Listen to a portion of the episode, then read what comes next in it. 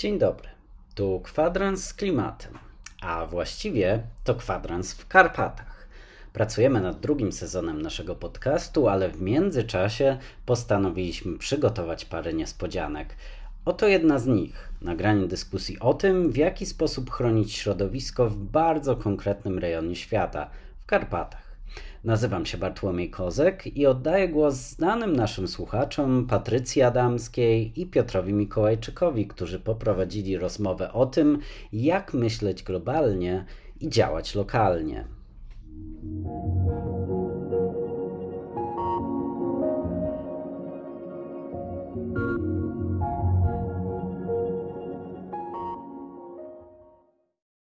Miło mi bardzo powitać panelistów. Od mojej prawicy pani Monika Sadowska, reprezentująca Regionalną Dyrekcję Ochrony Środowiska w Krakowie, Departament Działu, Wydział Natura dwa tysiące. Obszary na... Ochrona przyrody, o, o, obszary natury. Ochrony przyrody, obszary natury dwa tysiące.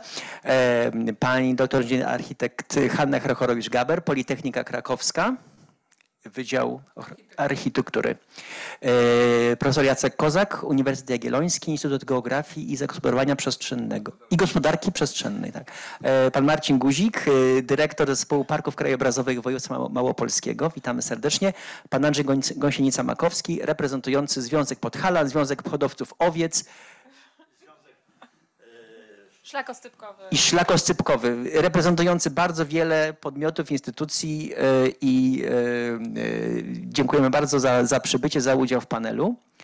Ja ze swojej strony chciałam, chciałam dodać, oczywiście też witając wszystkich Państwa bardzo serdecznie, że to taki moment tak naprawdę dla nas w dzisiejszym spotkaniu chyba najważniejszy, bo, bo ta rozmowa, trudno mówić, że mam nadzieję, że która przerodzi się w burzliwą dyskusję w tej drugiej części, tak naprawdę będzie dla nas takim trochę kierunkowskazem tego, co dalej i liczymy tu po prostu też na jakieś dobre rady i, i podsumowania jakby i Państwa ocenę naszych działań. Także mam nadzieję, że, że nasze rozmowy będą owocne. I... To nie tylko jakby sugestie, ale też skomentowanie rezultatów naszych projektów jakby w kontekście, który jest Państwu bliskim zawodowo, czyli Regionalna Dyrekcja Zarządzanie i Formy Gospodarowania na obszarach Natura dwa tysiące i Łączność Ekologiczna, kształtowanie przestrzeni i, i, i krajobrazu, rola świata nauki i danych kreowanych przez ekspertów i też edukacji na poziomie akademickim, rola władz regionalnych i obszary chronione, w tym przypadku parki krajobrazowe i wreszcie działania związane z dziedzictwem kulturowym i z aktywnością społeczną i z aktywnością społeczności Karpat. Chyba zaczynając, poprosilibyśmy Państwa o taki komentarz, ponieważ oczywiście my mamy swoje rozliczne przemyślenia po tych czterech latach, które, które oczywiście pokazują nam, co naszym zdaniem było dobre, co można było zmienić, co na przyszłość. Ten temat Karpat, tak jak mówiłam na początku, jest z nami powiedzmy w, w ramach projektu Karpaty Łączą już blisko dziesięć lat i te działania różnego typu w regionie podejmujemy, natrafiamy na różne, na różne przeszkody, ale tak naprawdę chcielibyśmy zacząć od tego, żeby zapytać każdego z Państwa po kolei, jak z Państwa punktu widzenia te działania powinny być, nie wiem, kontynuowane, realizowane z takiej Państwa perspektywy, z tego, czym się na co dzień zawodowo, życiowo zajmujecie. Dla nas też jest oczywiście ogromnie ważne, że, że większość z Państwa jest stąd. Może, może Kraków to nie jeszcze nie Karpaty, ale, ale jest z niego zdecydowanie bliżej. I, i też jakby myślę, że, że taki komentarz z punktu widzenia tutaj gospodarzy też, też będzie na pewno cenny. Więc nie wiem, czy zaczniemy tradycyjnie od, od pani Moniki. Dzień dobry, witam Państwa wszystkich obecnych tu i online. Znaczy ja powiem tak, że w Krakowie owszem mieszkam, natomiast Karpaty mi są coraz bardziej bliskie i staram się tam bardzo często być, od kiedy są Karpaty Łączą i udało mi się z Państwem współpracować. Powiem tak, każdy, każdy element zielonej infrastruktury jest bardzo, bardzo potrzebny w perspektywie ochrony przyrody. Po prostu Ja tak strasznie mam dużo rzeczy do powiedzenia, że, że, że nie, nie, nie wiem od czego zacząć, ale prawda jest taka, że e, najwyższy czas, żebyśmy zmienili w ogóle podejście do, do środowiska. E, określenie zrównoważony rozwój zostało tak strasznie wyświechtane. Ostatnio usłyszałam, że zrównoważony rozwój to jest rozwój e, taki, żeby przyszłe pokolenia mogły się też rozwijać. No to nie, nie, nie, nie, nie, nie. Zrównoważony rozwój to jest taki, żeby się rozwijać, ale z zachowaniem i poszanowaniem środowiska, w tym również przyrody, krajobrazu, dziedzictwa kulturowego, bo to jest nadal środowisko. Środowisko tak strasznie nam pokazuje, jak za daleko poszliśmy. Ja już nie chcę tu mówić o, o globalnym ociepleniu, o zmianach klimatu, ale to, to naprawdę się dzieje. Ja się cieszę, że to zaczyna się zmieniać i to w coraz szybszym tempie. Mam wrażenie, że społeczeństwo chce już coś robić, tylko nie do końca wie, jak to robić. Stąd takie projekty jak zielona infrastruktura czy regeneracja są bardzo, bardzo potrzebne z tego względu, żeby ludziom pokazywać, jak można tak naprawdę być eko. Bo eko, z czym się teraz kojarzy eko? Eko to jest... Proszę? Z ekogroszkiem. No, to, tak, tak. To swoją drogą nie jest to nigdzie weryfikowane. Ale eko, ktoś jest eko tylko dlatego, że zakręca wodę, że segreguje śmieci, a eko się wzięło z ekosystemów, tak? Czyli z przyrody. A tak strasznie zapomnieliśmy o tej przyrodzie, że najwyższy czas, żebyśmy sobie o niej przypomnieli. Dziękuję. Ale jakby z, jakby z twojej praktyki zawodowej, czyli do, docierają do, do, do twojego wydziału czy do, na twoje biurko różnego typu dokumenty czy, czy projekty czy przedsięwzięcia, które są związane często z jakimiś inwestycjami i w jakiś sposób oddziałują na zieloną infrastrukturę, tak? Czyli wy w jakiś sposób podejmujecie pewne decyzje, czy weryfikujecie ocenę oddziaływania na środowisko, są kwestie przejść dla zwierząt przy inwestycjach liniowych, jest kwestia wreszcie jakby roli regionalnej dyrekcji w trochę w, w kształtowaniu pewnych decyzji, czy bierzecie udział w procesach decyzyjnych i, i planowaniu pewnych przedsięwzięć, które albo mogą być, albo mogą negatywnie oddziaływać na, na mozaikowy krajobraz Karpat i, i, i przyrodę, obszary Natura dwa tysiące i łączność pomiędzy nimi, ale też z drugiej strony to mogą być płynące z terenu bardzo pozytywne przykłady przedsięwzięć, które bardzo pozytywnie kształtują przestrzeń i wtedy są po waszej myśli. Jaka jest jakby proporcja, z jakim, jaką praktyką tutaj mamy do czynienia? To powiem tak. Jeśli chodzi, no tak, u nas różne rzeczy są, od planowania przestrzennego poprzez, poprzez decyzje środowiskowe, aż po malutkie inwestycje, gdzie jest rozważanie wpływu na obszary Natura dwa tysiące. To jest bardzo trudne, bo my się musimy odnosić tylko i wyłącznie do przedmiotów ochrony na danej obszarze Natura dwa tysiące, wiedząc, że może negatywnie wpłynąć na jakieś inne elementy. Ale to, to jest strasznie trudne, bo zwłaszcza... Znaczy, strasznie trudne z tego względu, że w chwili obecnej środowisko jakby nie przedstawia żadnej wartości. Ono, każda działka w chwili obecnej jest działką inwestycyjną. Każda. Nieważne, czy to jest łąka i zawsze była łąką. Nieważne, czy to jest mokradło. Nieważne, czy to jest las.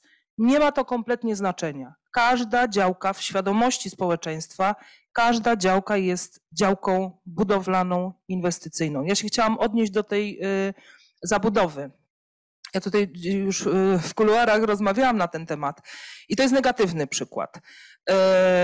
Jedna z gmin pienińskich, ostatnio miałam przyjemność tam rozmawiać z samorządowcami, y, ma bardzo, ma miejscowy plan zagospodarowania przestrzennego, tylko ten miejscowy plan ma tak duże rezerwy pod zabudowę, że no, to, no, przez najbliższe dwieście lat nie zostanie to skonsumowane. Nadal jest mało. Nadal mieszkańcy chcą, żeby poszerzać te tereny budowlane, twierdząc, że to dla dzieci. Tylko demografia pokazuje, że to nie dla dzieci. I co się dzieje, proszę państwa? Ta gmina zaczyna mieć ogromny problem, bo mamy lokaty takie, jakie mamy. Ludzie chcą inwestować pieniądze i te in, pieniądze inwestują w ziemię i budują sobie albo domek letniskowy, albo w ogóle sprzedają, pojawia się duży deweloper, który nie, bu- nie buduje domku, siedliska, tylko zabudowywuje tą działkę maksymalnie. Tak? No bo działka musi zarobić. Czyli na działeczce, gdzie mógłby być jeden domek rekreacyjny pod wy- wynajem wybudowany przez tego mieszkańca, który czerpałby długotrwałe korzyści z, tego, z tej działki, on woli ją sprzedać, uzyskać jednorazowy dochód i pojawiają się później turyści, którzy już nie wynajmą u mieszkańca lokalu. Bardzo możliwe, że niekoniecznie będą robić, nie, nie pójdą do, do lokalu gastronomicznego. Przyjadą na weekend, ja mówię o takich właśnie właścicielów, właścicielach domków jednorodzinnych, bo to się już dzieje, bo ja to wiem właśnie od tych mieszkańców. Przyjeżdżają na weekend ze skrzynką piwa, ja też czasem piję alkohol, ale przyjeżdżają ze skrzynką piwa na imprezę i wyjeżdżają, pozostawiając tylko śmieci. No to dla społeczeństwa lokalnego, dla tej społeczności lokalnej to jest tak naprawdę w długotrwałym procesie żaden interes. Dochodzi tylko i wyłącznie do degradacji yy, yy, przestrzeni i, i żadnych korzyści ci ludzie z tego nie mają. I to jest negatywny przykład. A pozytywny przykład, gmina Stary Sącz. Ja razem z parkami krajobrazowymi jestem, widziałam ostatnio jakaś nowa ścieżka jest otwarta, natomiast ja byłam na Bobrowisku. Bobrowisko w Starym Sączu, wszystkim polecam gorąco. To jest miejsce starego żwirowiska w, w widłach Popradu i Dunajca. Kiedyś to było wyrobisko, ja jeździłam do Starego Sącza na wakacje i tam po prostu były tak zwane stawy, czyli goła ziemia i, i wyrobiska takie ten. Teraz zostawiono to przyrodzie. Wszystko jest zarośnięte. Pojawiły się tam różne gatunki zwierząt. Pojawiły się tam różne gatunki zwierząt, włącznie z bobrami, z ptakami. I co, co zostało zrobione? Zostały wybudowane tylko y, ścieżki, takie y, y, drewniane podesty i czatownie. I można sobie tam przyjechać o każdej porze dnia i nocy pewnie porobić zdjęcia, nie przeszkadzać tak naprawdę tym zwierzętom i, i sobie je poobserwować. Na obrzeżach tego, tego Bobrowiska, bo to jest dosyć duży teren, na obrzeżach tego to Bobrowiska jest, jest miejsce dla wędkarzy, tam się jakaś teraz zabudowa pojawia, ale to jest wszystko na obrzeżach. Na obrzeżach jest park linowy, więc gmina ma kolejną atrakcję, a jaką funkcję to pełni? No są funkcje ekosystemowe. Ja myślę, że coraz więcej trzeba mówić o zielonej infrastrukturze jako, jako, jako no infrastrukturze, która pełni funkcję, bo nie tylko beton jest infrastrukturą. Drzewa, krzewy, łąki to też jest infrastruktura, która też potrafi zatrzymywać falę powodziową, też zatrzyma, potrafi być zbiornikiem retencyjnym na, na gromadzenie wody. My tu mówimy o suszy, a jedyne remedium na, na suszę to, są, to, to jest regulacja cieków. No dla mnie to jest po prostu niepojęte. No zniszczyliśmy środowisko i tymi samymi narzędziami próbujemy to środowisko jakby naprawiać. No najwyższy czas, żeby jednak zmienić to podejście i my w procesie uzgadniania różnych inwestycji staramy się to robić. No, w naszym poradniku mamy rozdział o gospodarce wodnej. Tam są te uwarunkowania, zresztą przy walnym udziale Moniki są, są wymienione. Rzeczywiście ta rezerwa pod zabudowę, tu wspomniałaś, i, i to jest coś, co, co my też jest przedmiotem naszej analizy. I w niektórych gminach były badania sprzed kilku lat, że to jest nawet do dziesięciokrotności, albo może i więcej, zaraz Haniu cię zapytam, pod prognoz demograficznych, czyli gminy w planach miejscowych rezerwują pod potencjalną zabudowę obszary, które, na których mogłoby mieszkać dziesięć razy więcej osób, niż wykazują prognozy, że tam by mieszkali. Czyli tworzy to pewien nie tylko jakby obecny chaos przestrzenny, ale zostawia pole do, do przyszłego. Czy jak byś to skomentowała?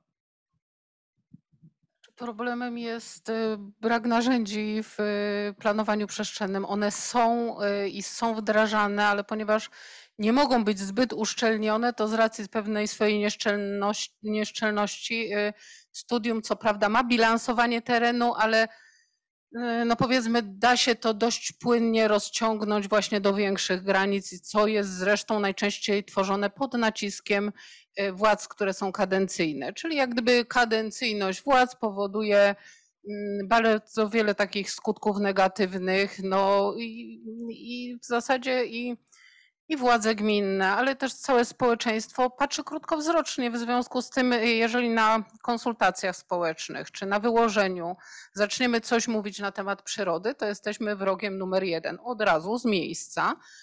I, i zanim wytłumaczymy, że to pełni również funkcje takie, które przyniosą dochód ekonomiczny, najczęściej musimy się dopiero tłumaczyć. Nie, nie możemy tego przedstawić wcześniej, dopiero jest, jest, o, jest od razu atak i dopiero później może ewentualnie jesteśmy w stanie coś z tym zrobić. Więc no, bazą jest edukacja i to edukacja, o której też w kularach rozmawialiśmy od samego początku, od, od szkoły, od przedszkola, ale nie tylko y, przyrodnicza.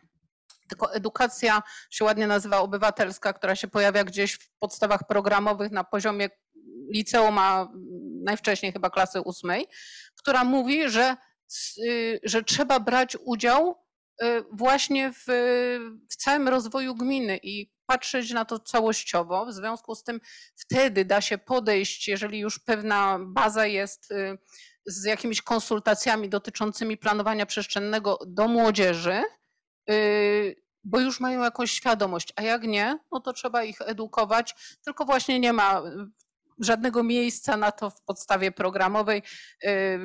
Próby wyjścia no zazwyczaj się kończą tak, że niewiele gmin czy niewiele, niewiele szkół gminnych chce z tego korzystać, no bo jak gdyby zabieramy im czas na to, co oni muszą zrobić.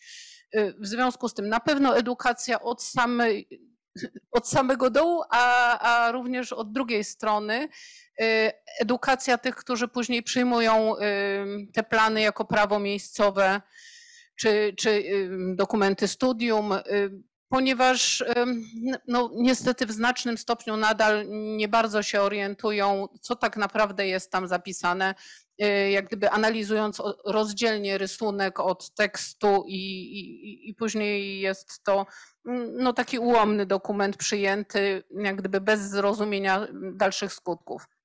Więc jakby młodzież to są jakby przyszli, przyszli decydenci, natomiast jakby w trakcie procedur jest element, czy w ogóle tego ustawy gminnego zarządzania gminą jest element konsultacji społecznych, więc też jakby jest mowa o głosie mieszkańców obecnie. Czyli jakby ich świadomość jest już potrzebna w tej chwili, nie tylko ich dorastająca. Tak, i świadome gminy wdrażają konsultacje takie wcześniejsze, zanim dojdzie do jakiegokolwiek tworzenia planu, informacja po co to jest, jaki to ma wpływ. Wiele, coraz więcej tych gmin jest, które, które takie dodatkowe konsultacje społeczne, zresztą z różnych środków, czasami z własnych, czasami z zewnętrznych robi i naprawdę jest to z pożytkiem dla wszystkich. Jest to z pożytkiem i dla mieszkańców, i dla projektantów, którzy później nie mają jak gdyby niepotrzebnych pytań o rzeczy, które są oczywiste, bo zostały wytłumaczone wcześniej, że pewnych rzeczy się nie da, bo właśnie nie każda działka jest jak gdyby z definicji działką inwestycyjną. I, i to nie jest zła wola wójta, nie jest zła wola pani w urzędzie, nie jest zła wola projektanta. Po prostu są takie uwarunkowania, że niektóre mają osuwiska, niektóre są tereny zalewowe, no po prostu tak jest. I jeżeli te konsultacje są przy prowadzone odpowiednio wcześniej, no to przynajmniej część tych problemów znika na, na etapie. No i udział społeczeństwa generalnie jest bardzo niewielki. Ja brałam hmm, dwa dni temu chyba udział w Krakowie w konsultacjach dotyczących studium. No, duże miasto. Yy, na sali było kilka osób, na online było dziewięć. Akurat dotyczyło to pracy, która ma być zapisana jako, jako jeden z elementów studium. No, społeczeństwo, jeżeli w Krakowie społeczeństwo nie bierze w tym udziału, no to myślę, że trudno się dziwić, że, że w miejscach, w których ta edukacja taka planistyczna jest jeszcze mniejsza, też ludzie nie biorą udziału. Także z całym szacunkiem dla gmin, które próbują, nagłaśniają, informują, bo, bo jest to ciężka praca, ale też daje pożądane efekty później. Myślę, że jak się spojrzy też na, bo my analizowaliśmy te dokumenty planistyczne i, i tych miejscowych planów, nie wiem jak jest akurat w, w gminach karpackich, natomiast zdarzają się sytuacje, że tych planów po pierwsze jest mało, po drugie one są niewielkie, po trzecie są tworzone pod bardzo konkretne zamówienie jakby i sytuację inwestycyjną. I my mamy jakby też, działamy w, w środowisku miejskim, mamy projekt związany z miastami i tam ocenialiśmy takie prace, gdzie elementem był też jakby stan sytuacji planistycznej czy procedur planistycznych. I wtedy ja na przykład bardzo, bardzo mi się podobały miasta, które, które mają, nie wiem, dziewięćdziesiąt kilka procent obszarów objętych M P Z P, miejscowymi planami, a nie studium. Wtedy osoba dużo bardziej kompetentna i fachowa ode mnie powiedziała, ale trzeba zwrócić uwagę, ile to jest planów, dlatego że jak to jest dużo planów, to mimo, że one pokrywają sporą powierzchnię miasta, to jest zwiększone ryzyko, że one wzajemnie są niespójne, co w kontekście zielonej infrastruktury, ciągów przyrodniczych, spójnego kształtowania przestrzeni na największym obszarze nie jest korzystne, dlatego że wtedy one jakby na, na stykach powinny, często, znaczy jakby tak, taki był głos, że one potrafią być bardzo niesynchronizowane. No to, to też jest kwestia ekonomii, no nie każdy, nie każde miasto jest w stanie zapewnić obsługę taką planistyczną, żeby powiedzmy miejska pracownia to robiła, tak jak w wielu przypadkach jest to w Krakowie, wtedy są te plany dużo bardziej zsynchronizowane. Rzeczywiście i plany, i studia, yy, no nie zawsze, że tak powiem, są, są spójne gdzieś tam na granicach, natomiast yy, coraz częściej są to większe powierzchnie gmin przeznaczane pod miejscowe plany.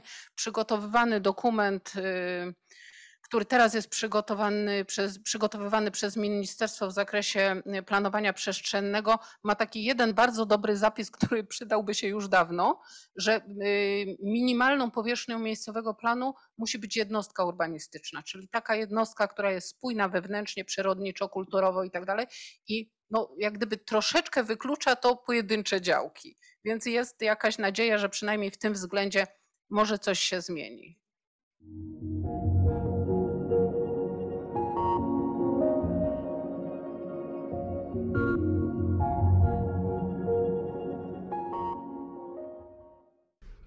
Za nami pierwszy odcinek Kwadransu w Karpatach. W kolejnym dowiemy się więcej o tym, jak w praktyce działać na rzecz zrównoważonego, przyjaznego dla ludzi i środowiska rozwoju.